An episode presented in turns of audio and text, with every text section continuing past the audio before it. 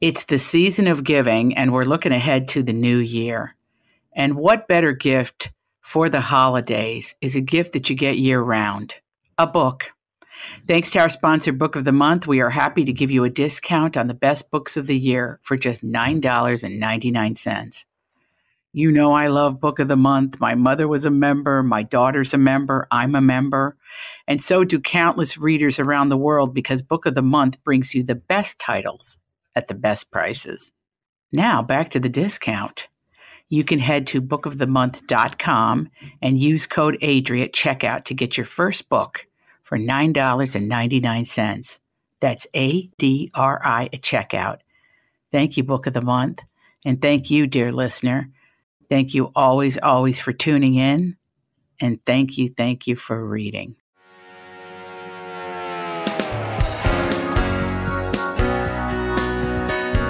It might be a sin to have favorites, but in the world of books, entertainment, show business, I don't love anybody as much as I love Fannie Flagg. She's a triple threat from way back an actress, a writer, a dramatist, a novelist, and she's entertained audiences with her trademark style and stories for as long as we can remember.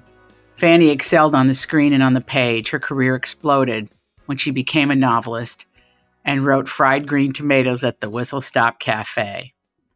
As you know, that novel just caught fire and became an award winning movie and has really set the template for everything that came after in her amazing career. She wrote the script for the movie Fried Green Tomatoes, and it was nominated for an Academy Award and the Writers Guild of America Award, and it won the highly regarded Scripter Award for the best screenplay of the year. But the award that Fannie treasures above all others came in 2012 when she traveled to Monroeville, Alabama to receive the Harper Lee Prize for Fiction from her longtime friend and mentor. Get ready for this Harper Lee. In this week's interview, Fannie takes us back to Birmingham, Alabama, where her story began. I was lucky. My dad was a motion picture machine operator and crazy as a loon. His father was a motion picture machine operator. And so they just saw way too many movies. So you can imagine that, that, his mind. But when I was about, oh, I think Adriana maybe four or 5 mm-hmm. my father, which is very unusual because it's usually the mother, read my first book that I ever heard to me. And he would read it a, a chapter every night. And the book was Heidi. And here I am in Alabama, and I am hearing about uh, Switzerland and the and the mountains and the snow and all of that stuff, and it just ticked my imagination. And I I started dreaming about, oh, I want to go over into the mountains and to, into Switzerland. And you know that was the first book. Oh my gosh, I shared this with you. Heidi was just formative to me because my mother was a librarian. And when she was a little girl in Chisholm, Minnesota, she won it for reading the most books one summer. Oh, wow. I, I've bought through the years many versions of it. And it's this, for me, I'm with you, but now here you are, you're an only child. Yes. So you really related to Heidi. She's kind of you. Yes and she was sort of, uh, uh, you know, by herself, living with the granddaddy. Marooned. Yeah, and, and I just, uh, it really started. Um, and I want to talk a little bit with you because I'm curious about how you think about this. Because as little girls, as we were, uh, there there were not that many uh, heroines for us, Mm-mm. and I can remember that the next thing that happened is that I got into grammar school and my teacher, sixth grade teacher, started reading another series of books called Nancy Drew. Oh, wow. Nancy Drew, too. And oh, it just set me wild. And here she was, this te- detective girl, and was, was just uh, so much fun and all of that stuff. And so that there were like the Heidi and Nancy Drew. And um, so then, and I, I don't know, here I was, and I think I was in the sixth grade, and this will make you laugh, talking about having heirs. I started, I went to the library, a little country library, and I picked up a book about Gertrude Lawrence, who was a famous English actress. Yes. And Noel Coward and Bea Lillie. I don't know why I picked up these books, but I became fascinated with the English theater. Here I was, this little, you know, kid with pigtails in Alabama, and I dreamed of being on the English stage and all of this stuff. So, to your title, those books that I, I read as a child really formed who I wanted to be. And uh, my imagination, you know, traveling from uh, Alabama to London and to Switzerland and, and, you know, Nancy Drew and her adventures. And so um, I, I do want to tell you, I as as I kept reading and all these wonderful things, I went to a writers conference here, and Ray Bradbury. You remember Sweet Ray Bradbury? Ray Bradbury was great, and he talked about his his uh, childhood books that he read that influenced him. mm-hmm. And he named Tom Sawyer, Huckleberry Finn, The Rover Boy, not one book about little girls. And I thought to myself, well, you know, there's not that many coming of age books about little girls for little girls to read. And that's what gave me this is it's a long story, but that's what gave me the idea to write my first book, which was uh, about a little girl in Alabama growing up and it was a coming of age story about little girls. Now there are, thank heavens, a lot more. Think about it, Fannie. The, these these were books written by women. Johanna Spyri wrote Heidi. Yes. Nancy Drew was written by various women authors. Yes. I, I like to mention Pippi Longstocking. Pippi, yes. I didn't read Pippi though. Okay, Did you? yeah, I read Pippi. She was wild. I, I, I a great character in literature. She lived alone too, and her father was was a sea captain, and he was never home. And and the mother died before when she was born. So again, another kind of Fannie Flagg only child scenario, which of course was my fantasy because I was maybe not my, my literary fantasy, not in real life because I'm one of seven. So the difference is, is your house wasn't, um, it, it wasn't like a crock pot of crazy that, and you, you had to hide under the bed to read. You know, you, you had a room and, you know, there was some order and there was not in my home. It was chaos. Oh, honey.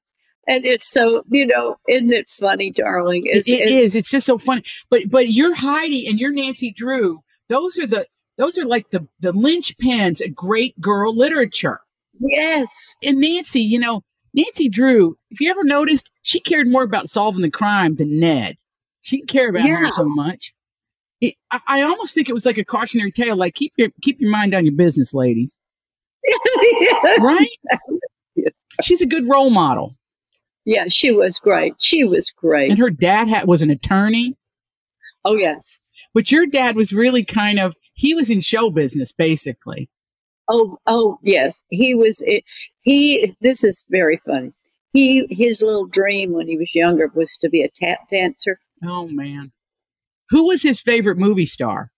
Uh, probably. Well, we were big. Uh, I know that Ginger Rogers, Fred Astaire and Ginger Rogers, all those musicals. You know, oh, I see them on uh, the the American movie classics, and you just can't beat it. Fannie, you know, we should simulcast because I, I live watching that when I'm not reading. I watch that channel. That's all I care about. Last night, Riff Raff was on. You remember Riff Raff? Oh, I remember Riff Raff. Anita Loos wrote it. Yeah. It's an incredible script. Incredible. She started reading when she was 14, I think. Did you ever meet her? I did. Now, isn't that strange? I did a play that she wrote called Happy Birthday. And Yes. she wrote it. It was on Broadway. She wrote it for Hayes. Helen Hayes. That's right. And and uh, Adriana, when I met her, honey, she was in her 80s, and she came. We did it in a theater in Birmingham, and she would walk to the theater, which was a couple of miles, which was st- horrifying to me to think anybody would walk that far. Mhm. And she'd have one drink, and she did, and she said everything in moderation. I think she lived to be a hundred and something. Easy. I mean, now, weirdly, another friend of mine, Peter Duchin, she kind of looked out for him. He called her Nitsy, Aunt Nitsy. Aunt Nitsy. That's right. I mean, the fact that you knew her, wow. and she was really tight with Helen Hayes, another obsession of mine. Yes, Helen Hayes and um, uh, Lillian Gish. Mm-hmm. And the the reason I know is I had a um, agent in New York who handled a lot of oh, and he'd have these parties. Mhm. And Anita Loos, all these people would come. Janet Flanner, who was a writer from Paris, remember she wrote and for Paris. All these wonderful people, and I was just lucky enough to be there at the right time and to get back to the uh, uh, whip back about me um, reading about Noel Coward and Bea Lillie when I was, Oh. you know, in the sixth grade. I actually got to meet Noel Coward. So you were like you were an Anglophile. Did you read the Did you read the Noel Streatfeild books? Oh yes, Movie shoes, theater shoes. wonderful. That to me gives you. Even when I go to England today, they don't call it England anymore. The UK, I I think of Noel Streatfeild. Yes, but, but I, I there's something about I just the, the English. I wanted to go. I wanted to go and be an English actress, and I don't.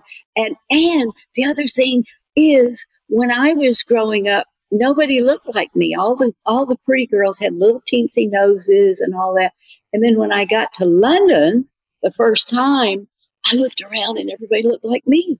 And I, people would talk to me and, and they'd say, Where are you from? And I said, Birmingham. They said, Birmingham? You don't sound like you're from Birmingham. I said, No, Alabama. It's hilarious. You really, for a shy kid, Nancy Drew, Noel Streatfeild. I mean, as I go through these characters, you're, you're very, you're very interested in show business from the beginning, really, in your English and your, you, you would have no reason to be really except why, how? But, but, but, but Fannie, I relate. It's like an obsession. What happened? Well, when did this? How? Here's what I want to know, and maybe you can help me with this. What was it? And you, it, you know, you don't want to get all woo woo, but what was it that caused me to go to that one book? What was it that caused you to become uh, uh, obsessed with England? What is is it? Was it fate? Were we supposed to? okay, I'm just going to say this. There's nothing. Okay, this this is going to sound terrible, but I think we have to say it. When I look at your life story, your resume, your all the things you did, whatever time you were living in when you were coming up, you did the things women did. Now, you were already women were starting to go, "Hey, I want more." okay, in the 60s, in the 70s, in the 80s. I want more. And you kind of came through that portal at the right moment, in my opinion. But you got there, it, it you it was coming off the fumes of when you could be a teacher, a nun, or what they used to call a stewardess. There were three careers. And if you like to travel and, and, and you could starve yourself, you could be a stewardess, right? That's right. because they they would weigh you. Any job that they weighed, I I was out. I wasn't going to do any jobs. No, thank you. But you went into a beauty pageant because beauty pa- people don't understand that beauty pageants are not beauty pageants. Those girls will cut you. They want to win, and it isn't even about the beauty; it's about the cunning. There's a cunning. Is am I right? Totally. It's it's a business. It's a business. And the thing about the Miss Alabama pageant that I was in for seven years in a row uh, is that they offer, it was the only place uh, that offered women scholarships. That's right. I have friends that went to Yale Drama School, that went to Juilliard from scholarships that they got in the Miss Alabama pageant. And so that was a scholarship program. And so these gals were in there fighting to for their lives. they wanted that money, You know, they wanted the money. They wanted the opportunity. the and opportunity, the connections. That's right. And they wanted they wanted those. Uh, I for my I I uh, we didn't have enough money for me to go to school, so I got schol- I I went in for a scholarship, and so that's that's why I, I would have done in. that too if they'd had Yeah, you would. And you would have, been, honey. You would. They would have adored you. You would have walked away. Well, now let's uh, get ahead of our skis. Now you you you would have been Miss Congeniality. Oh, that's what I would have liked to been that. You would be Miss Congeniality wherever you went. Aren't you? Aren't you happy to be who you are? Fannie, I would not. Can I tell you? I'm talking to you. When I was a kid, if I ever thought I was going to have a conversation with Fannie Flagg, I'd have probably laid down and died. I probably wouldn't have believed it. But it's just such a gift because I, I know we have all these crazy connections. I mean, Yeah. while we're on children and what we read as kids, because we totally read the same books, are you blown away by our friend Dolly Parton in the Imagination Library? She, uh, I work. You know, I don't know if you know this or not, but I, uh, she called me and she had a television show. She asked to come down there and work with her and help her with that show. She's the most amazing human. You know, she only gets three or four hours sleep. Well, first of all, let's describe her. Let let's get into it because I then wrote for her for her show that was done at a well, we went to Florida because there was an earthquake in California, and Gail Berman called me and said, "I think you're right for the Dolly Parton show." And I'm like, "I am there." I went out there, met her, and when I met her, I said, "Dolly, I have two words for you, Cas Walker." And she said, I have two words for you. You're hired. That's Dolly. Dolly just like feels her way through, but she is the, that is one of the, she is one of the most brilliant people. I probably more brilliant than anybody either you or I have ever met. First of all, she's the consummate businesswoman. People Mhm. don't give her credit. Yeah. She's running an empire. Oh, she's unbelievable, and she is. The thing of it is, is that she's so she's truly spiritual, She's a believer totally, and she's like a nun. She's a no label believer. Like she doesn't care what you are. She is a uh, uh, you know she practices uh, you know accepting it loves everybody and she really does She really does. she's just amazing i'm like you i i am just in I'm besotted with her. And she figured out that what was missing in in these babies' lives was a book. Of, it's a book a month till you're five, but she wants the community to participate. She's like, I'll pick up the freight, but you gotta you gotta pitch in too. She's smart like that. She knows if you give without letting the receiver participate, it's not going to work over time. No. But it, it's working. It's a billion. I think she surpassed a billion books given away. oh Fannie, we have to do something with her. well she if she should be on this pod well, we're going she, we're talking to her about coming on, but but I'm I'm saying you and me. okay Like we should figure out how we could serve that organization somehow. absolutely Because you could be a great ambassador for that, or you can. You're a superstar. sweetheart you're so sweet Can you see yourself trundling into one of those kindergarten classes, wrangling those little monsters? It'd be great. Reading to them. it would be wonderful i'd probably come out with some disease but oh well No, you would. Let me tell you, that's the only thing I learned from having a baby is you're sick for 13 years. They bring every crazy thing home and you're like, you go to the doctor, one, one eye's running and the other one's dry. And you're like, what's wrong? Oh, it's, it's like you got the impetigo or whatever it is, you know. honey did you ever know alice ghostley I didn't, but I loved Alice Ghostley. She's one of our great actors. Talk about Alice. Well, Alice Ghostley was just a hilarious uh, character woman. And she was a friend of mine. And she was doing the Broadway Annie, the Broadway show Annie. And she was playing Miss Hannigan at the time. I, I went backstage to see her. And I knocked on the door. And she said, Who is it? And I said, I said, It's, it's Fannie. And she went like this. She opened the door and she said, get in here fast. Don't get around those children. They're full of germs. They, she, she said, they're always trying to touch me. Ooh. she was the actor in the plastic bubble. Didn't want to touch the children. Oh my gosh, that's hilarious. Yeah, she said they were always trying to crawl on her. They they're they're very germy, but they're very delightful. But yet and still, try to avoid if you possibly can. So, did you meet Alice doing a play? Because Birmingham Rep was a big that was a big theater operation, wasn't it? Yeah, it really was. It was a bit. We we were lucky enough that we had a big State of the art regional theater, uh, one of the we had a oldest in the country. Good, good. And uh, I think your friend yeah, Judy I- Ivey. Are you friends with Judy Ivey? Judith Ivey, yes, I knew Jude. And but Alice, I knew um, from I think the game shows or something Mhm. like that. And then, uh, do you remember Dody Goodman? Oh, love Dody Goodman. Another great one. All those gals were wonderful. All those characters. It, it's very interesting to think about through the decades how different, how we made a living, how we figured out how to mm-hmm. cobble together a living. And Yes. you'd see Alice Ghostley on show after show.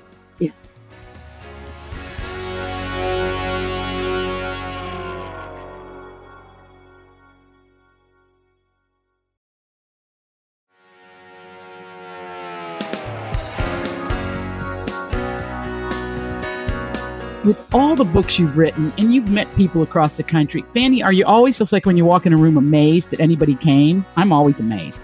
Stunned. Yeah. Absolutely. I'm. I'm just stunned.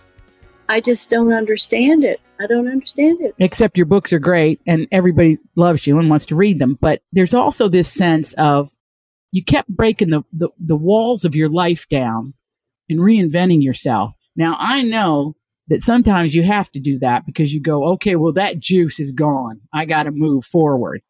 Do you find it every seven to 10 years you have to kind of just shake the, shake it up? Totally. Or is it longer sequences for you? Um, it's it may be longer, but but um, and and I know you feel this way too. You you do something and do something, and then all of a sudden you find that it's not feeding you, that it, it's it's not exciting you, and you're cheating people. I remember um, I was doing a speech somewhere, and I thought I'm just doing that by rote. I don't really, and that's not fair to people. So I had to drop back and and um, re readjust myself. You know. Because to be an actor, Yes. is is is you're really offering yourself up to somebody else's opinion of what you can do right i mean y- you walk in a room and they go okay she's right we'll take her or she's not we won't and you get sick of that don't you Yeah. And and it's uh and I I did realize something when I first went to New York is that uh, people are frightened, and I I figured something out which will make you laugh. When I first came to New York and you go for an audition, mm-hmm. I would borrow a friend's fur coat, and I was living in a rat hole somewhere. And I'd walk in, and I would, you know, say, "Okay, what what is this?" And they tell me, and I go, "Oh, well, maybe." And the casting director is frightened for his job, so he thinks, "Well, she has a lot of confidence, so she'll probably do well. So I'll, I'll give her the job." In the meantime, I'm scared to death. i love it so you acted confident Yeah, you used your yeah. acting ability. Yeah i don't need this job. And and and then these these people that were waiting who probably had more talent than i did certainly were so desperate that the fear scared the casting director. So you know it fear drives a lot of stuff. And someone told me once that i thought was so brilliant what makes a great pitcher baseball pitcher that and and they said his ability to manage fear. that is brilliant fannie but you know what it applies to everything Yeah, and I'm I'm not that good at managing fear inside. I can pretend I'm not, you know. But what about you? Are you do you get anxious? Fannie, honestly, I think the work gets harder and harder. There was a minute in there. I bet, I bet it was right around um, the all girl filling stations last reunion that you went, okay, I got this. I got this. And then it leaves you and you go, oh no. You, you know what I'm talking about? It's the plateaus. Totally. So I would say I probably am fear based because we share, and it's interesting when you're a child and you know that the finances in the home are a challenge, your little brain tries to scheme around it. I was always looking at like, what's the problem here? Right. And of course, that was interpreted by people like there was something wrong with me because I would, I'd disappear sitting at it, you know, just be like, I was always trying to make it better and always trying to give my mother confidence. My mother confidence because my mother was brilliant. And I'd say, you have to toughen up. You are, I mean, I was giving her pep talks when she was 80. You got to toughen up here, you know? So you, you're getting my role in the family. I was this one. Come on now, mom. So that's my long way around fear. But then my only regret is when I got to Hollywood that I didn't knock on doors, that I didn't go meet Loretta Young, that I didn't go meet Ginger Rogers, that I didn't, you know, but you did see. So that's my, now I'm connected in some level. And Anita Loos, her books, have you read them all? No, not all. I don't think I have. Okay. Well, you're going to get a box load from me because I keep them on hand. Um, and if I'm at a yard sale, I pick them up. Did you ever read um, A Girl Like I? Yes, yes. Okay. And did you read Twice Around New York that she wrote with Helen Hayes? Yes. It's hilarious. I mean, like they went to beauty parlors and rib joints. I mean, they just went to New York nobody knew of. They were so cute, those little two two little, little tiny things. Nobody's done the Helen Hayes story. And maybe you and I'll do it. We'll write it. Oh, did you ever see her on stage? I never saw her on stage, but my best friend, Michael Patrick King, was in a play and he had to have a British accent. He's Irish Catholic from Scranton. And she said to him, You do a marvelous accent. And he, he's still floating on that. And that's like 45 years ago. Wow. I, I saw her do a, a play, one play, and you think Helen Hayes, First Lady of the Theater, you know, yes. oh, she's going to be eating up the theme. She was so, Adriana, so simple, so real that you and the, uh, everybody else around her was just, is, you know, chewing up the scenery, falling on the floor, carrying on. And she just walked through, and you couldn't take your eyes off of her. Did you see her in Victoria Regina? Yes. I would have killed to see that. I have the program from it. She's just, she's just uh, she was just a wonderful, wonderful person as well. I think, you know. But you know, now, now Charles MacArthur, I'm I'm kind of weirdly in love with him. I'm in love with two of them. Oscar Hammerstein. I just thought he was. I don't know. Did you like him? I liked him very much. But Charles MacArthur was a rake. He was a character.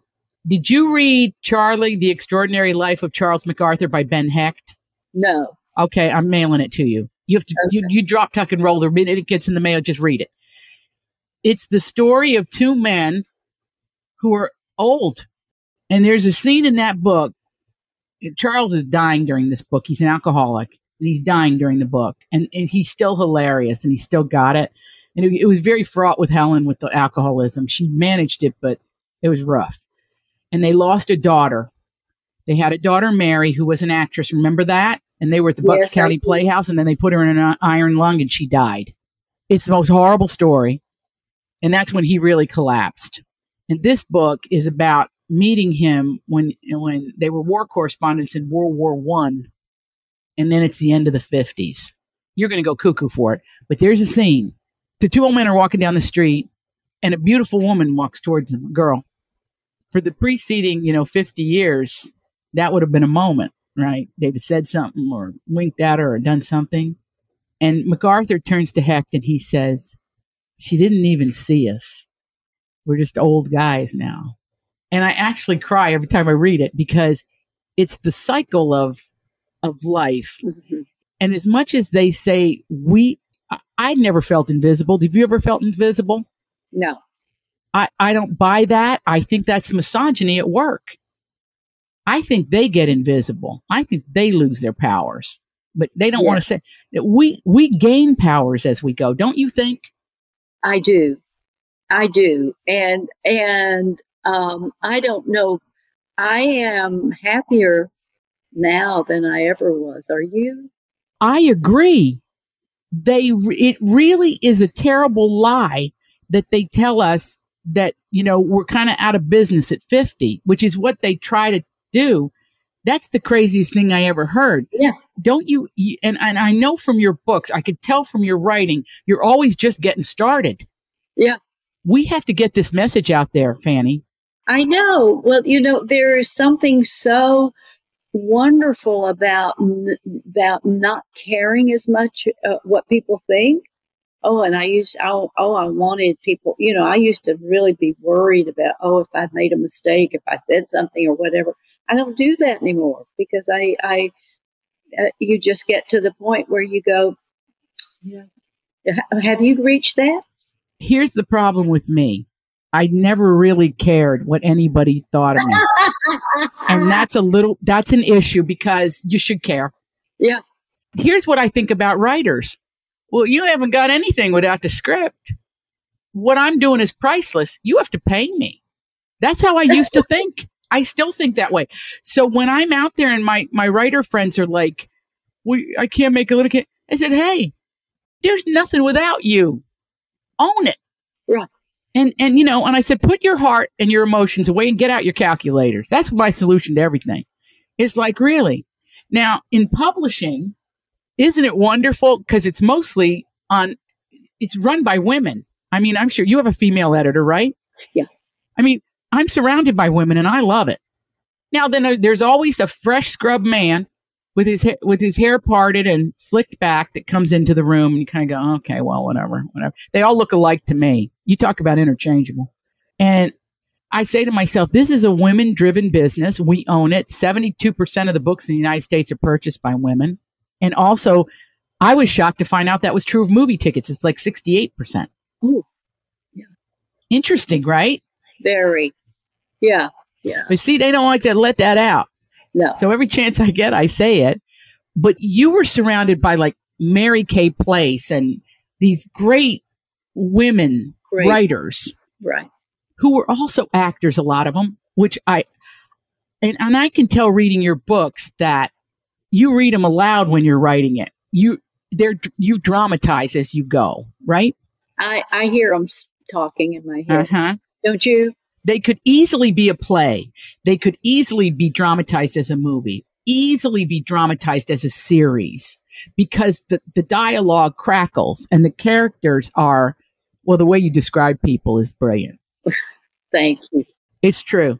L- let me ask you this. What of all the books you, you uh, you've written? I mean, you're talking about my writing. What about what is your favorite book that you wrote?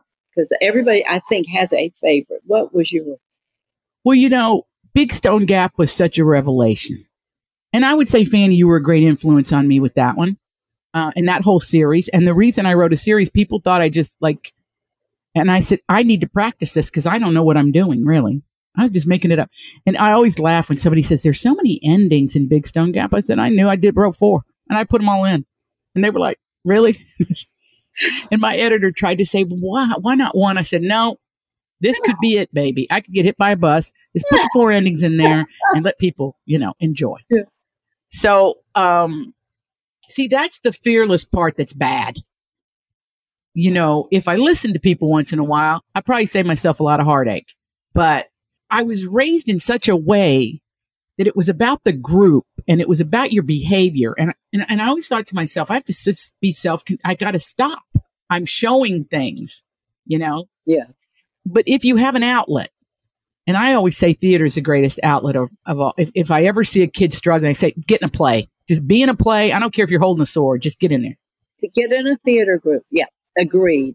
I think, honestly, I think you not caring as much has served you so well because you're fearless and you just tackle things. And I admire that so much.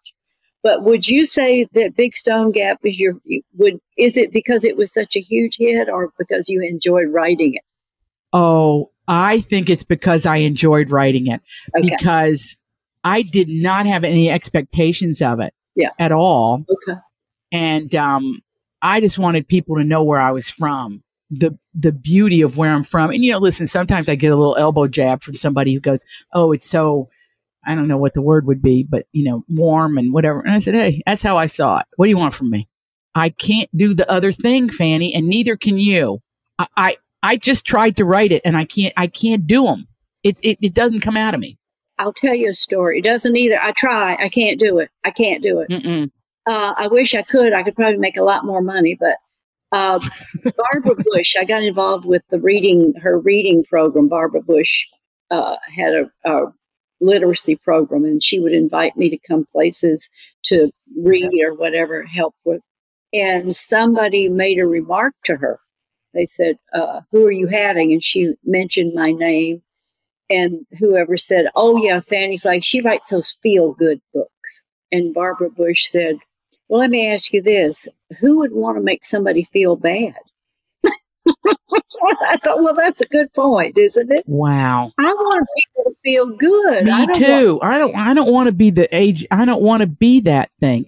Although I just read something that so emotionally moved me, and I and I talked. Her name is Alice Carrière, and her mother was Jennifer Bartlett, the painter, and her father was Mathieu Carrière, a great French, very hot French actor of his time. He's now in his seventies and she had a horrific childhood. But as you're reading, you realize she's building the wall to get over it. Mm. All these things happen to her. So when I talked to her, I said, you know, this is what I love about books. Cause I, if I, if I didn't read this, I would have no connection to the world that you grew up in whatsoever at all. I wouldn't know these people, but you made them real for me and you taught me not to like on the surface of things judge like get, get off of it you know and and so if a book can do that i'm all in Yeah. uh and and i'm with you if we could write thrillers well we wouldn't be here we'd be on a cruise right now no, I know. we'd be riding around the the, the, the seven seas we wouldn't need to be working Right. but I I can't figure those out. I, I and I and they tried to teach me, and I went, I can't. You don't understand. I just I know there's a dead body, okay, and we got to find out who he is.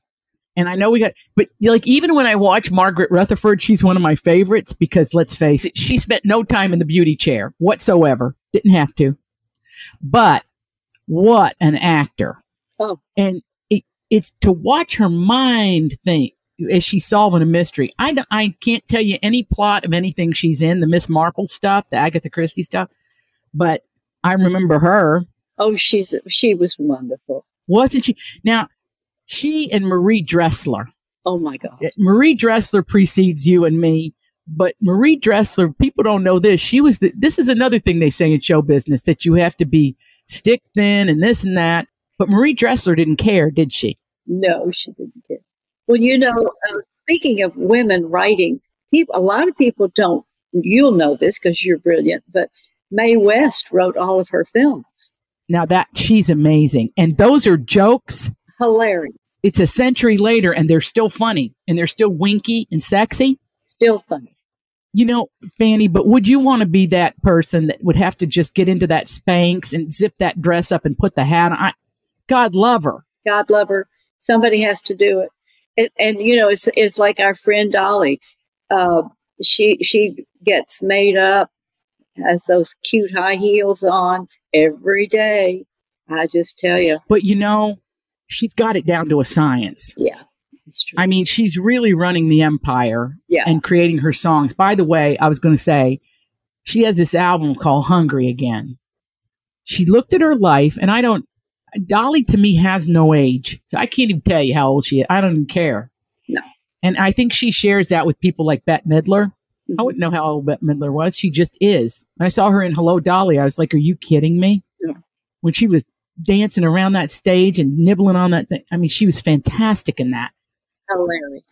it's and and then you meet them and they come up to my knee they're the tiniest little they're pint sarah jessica parker too they're tiny but they're they're proportioned right Right, right. i don't know how to explain it to any, everybody but they wear high he- they all wear high heels i mean dolly is always in their four and a half inch heels Her house shoes. yeah her house shoes are like that they're like barbie shoes she she says she gets her hair done but she's not there because it's a wig but which I love.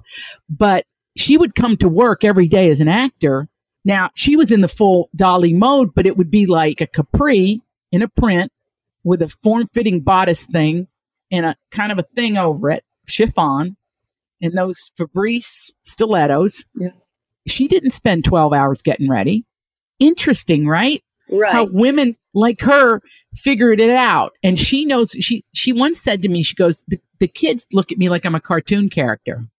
How brilliant though that she then did the book thing. Exactly. The Imagination Library. Oh. She knew what her power was. Yeah. Yeah. But it's the music with her. I mean, if somebody said to Dolly, you can only say you do one thing, she'd say I'm a songwriter. And she could live off of the one song, I'll always love you. I mean, for you, I will always love you is what what you know fried green tomatoes at the whistle stop cafe was for you i mean it's one thing if you can hit one and and i was thinking about this the other day and i don't know i said this to alice hoffman and i said i'm going to ask fannie this but don't you sometimes walk around the world and go what's everybody thinking about because i know what we're thinking we're always thinking about our books right what the story is Yeah. what's everybody thinking about I don't know. I I, I really don't know. I, I'm baffled. I am baffled. I don't know. I'd like to know.